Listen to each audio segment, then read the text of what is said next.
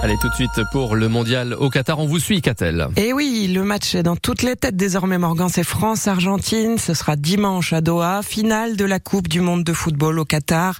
Finale très indécise hein, entre deux sélections qui rêvent d'aller chercher la troisième étoile. La finale sera aussi celle de deux préparations différentes, deux styles, avec des Argentins et une star, Lionel Messi, qui s'entraîne dans un complexe sportif loin de tout et à l'abri des regards, même lors des très courtes et rares ouvertures aux médias, Fanny Lechevestrier. Le septuple Ballon d'Or était pourtant attendu par une bonne centaine de journalistes hier soir et une vingtaine de photographes qui ont déclenché les flashs dès l'arrivée des Argentins avant de vite s'arrêter.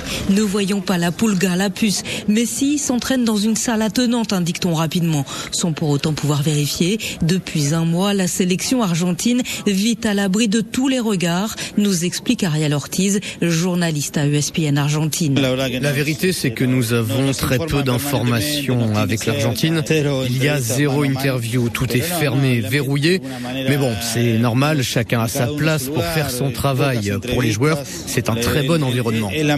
Un environnement coupé du monde au milieu d'un centre universitaire géant, déserté durant le mondial et où il faut montrer patte blanche pour passer les nombreuses barrières de sécurité. C'est là que l'Albi Céleste s'entraîne tous les jours, loin de ses supporters. C'est là qu'elle dort aussi, dans une résidence sans aucun charme. Un choix à l'opposé de celui des Marocains par exemple, qui s'étaient installés en plein centre-ville, ou même des Bleus, plus isolés, mais dans un bel hôtel tout confort. Un choix gagnant pour vivre heureux, vivons cachés, dit-on. Chacun sa technique. Donc France-Argentine, c'est dimanche à 16h, Morgan. Ce qui serait intéressant de savoir aussi, c'est que vous nous disiez dans quelles conditions vous allez justement euh, apprécier ce match en direct dimanche à 16h sur France Bleu.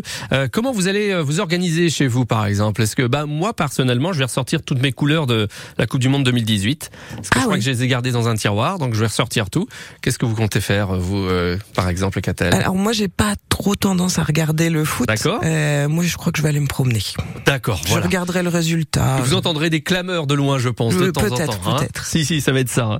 Euh, et puis, euh, tiens, parmi euh, aussi hein, toutes celles et ceux qui vont nous suivre également pour ce matin. Tiens, c'est le Festival du bout du monde. On a envie d'un peu de chaleur, justement, si vous voulez vous vous évader déjà et penser à, à l'été prochain, le Festival du bout du monde les tout nouveaux noms donc de la programmation hein, qui pour l'instant est vierge, eh bien on l'aura en direct sur France Bleu Brésil à partir de 9h.